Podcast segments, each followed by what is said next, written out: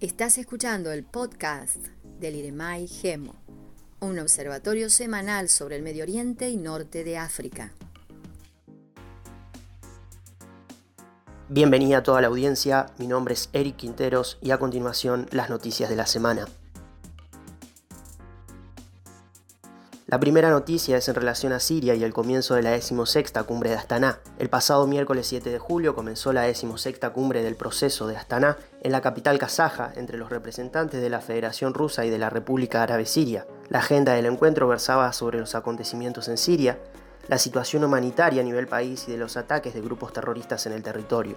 Asimismo, se buscaba abordar las políticas occidentales, que a opinión de los participantes prolongan la guerra en Siria y agravan el sufrimiento del pueblo árabe. Respecto a esto último, las dos partes acordaron continuar la acción conjunta hasta la retirada de las fuerzas estadounidenses y extranjeras en territorio sirio. Igualmente se decidió continuar la cooperación conjunta en varios campos buscando revitalizarla aún más en el próximo periodo. Por otra parte, Irán y Arabia Saudita, un acercamiento entre los rivales. En las últimas semanas, el Golfo Pérsico ha sido testigo de un cambio en la relación entre dos titanes del Medio Oriente, la República Islámica de Irán y Arabia Saudita han iniciado un acercamiento que parece aflojar, al menos un poco, las tensiones persistentes entre estos estados desde hace décadas. Las relaciones entre ambos permanecen rotas desde el 2016, luego de que la monarquía saudí ordenara ejecutar a un clérigo chií por presuntas acciones disidentes, a lo que Irán respondió con el asalto a la embajada de Riyadh en Teherán.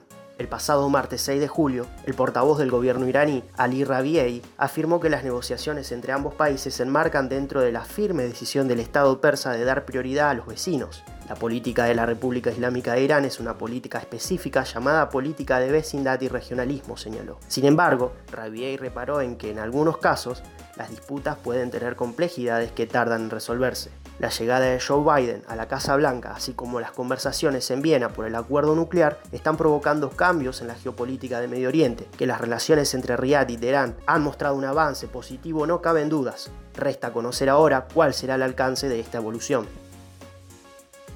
Las mujeres kurdas, víctimas de la violencia de Ankara.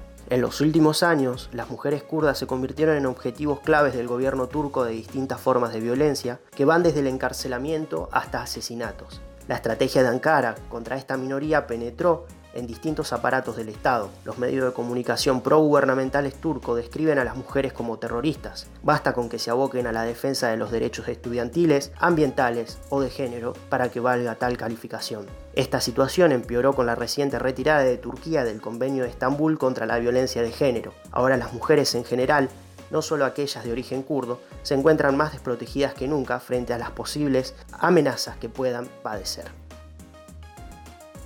En relación a Turquía, se pone en marcha el proyecto Canal de Estambul. Con el nombre de Proyecto del Siglo, el gobierno turco presenta la obra de infraestructura del Canal de Estambul. Si bien el proyecto cuenta con ya 10 años desde su planteo original, la inauguración del puente Salisder a principios del corriente mes de julio marcó el inicio oficial de tal proyecto. El propósito final es que el canal se convierta en un paso similar al del Bósforo para aliviar esta vía. El presidente Erdogan marcó como objetivo completar el canal de Estambul en 6 años y añadiendo además que reducirá los tiempos de espera a la salida del Bósforo y eliminará problemas causados por la dificultad de navegación en el estrecho, que también se encuentran entre los objetivos del proyecto. Los organismos medioambientales temen que las obras y el aumento de tráfico dañen el ecosistema marino, aumenten las emisiones en la región e incluso perjudiquen el suministro de agua dulce de Estambul.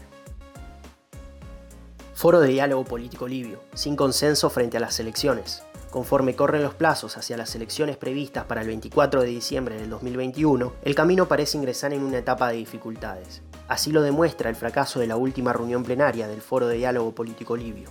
Al finalizar la reunión, los miembros no habían alcanzado un acuerdo sobre la base constitucional para las elecciones nacionales. La divergencia está situada entre quienes, por un lado, defienden realizar un referéndum acerca de la constitución antes de las elecciones y, por otro lado, quienes siguen los lineamientos de la hoja de ruta acordada en noviembre del 2020 con apoyo de la UNSMIL, y realizar elecciones y posteriormente encarar discusiones constitucionales. Tanto la UNSMIL como las principales potencias intervinientes en el conflicto libio exigen la celebración de dichas elecciones. En la declaración final de la reunión, el coordinador de la UNSMIL lamentó la falta de acuerdo y manifestó que algunos miembros fueron inconstantes con la hoja de ruta.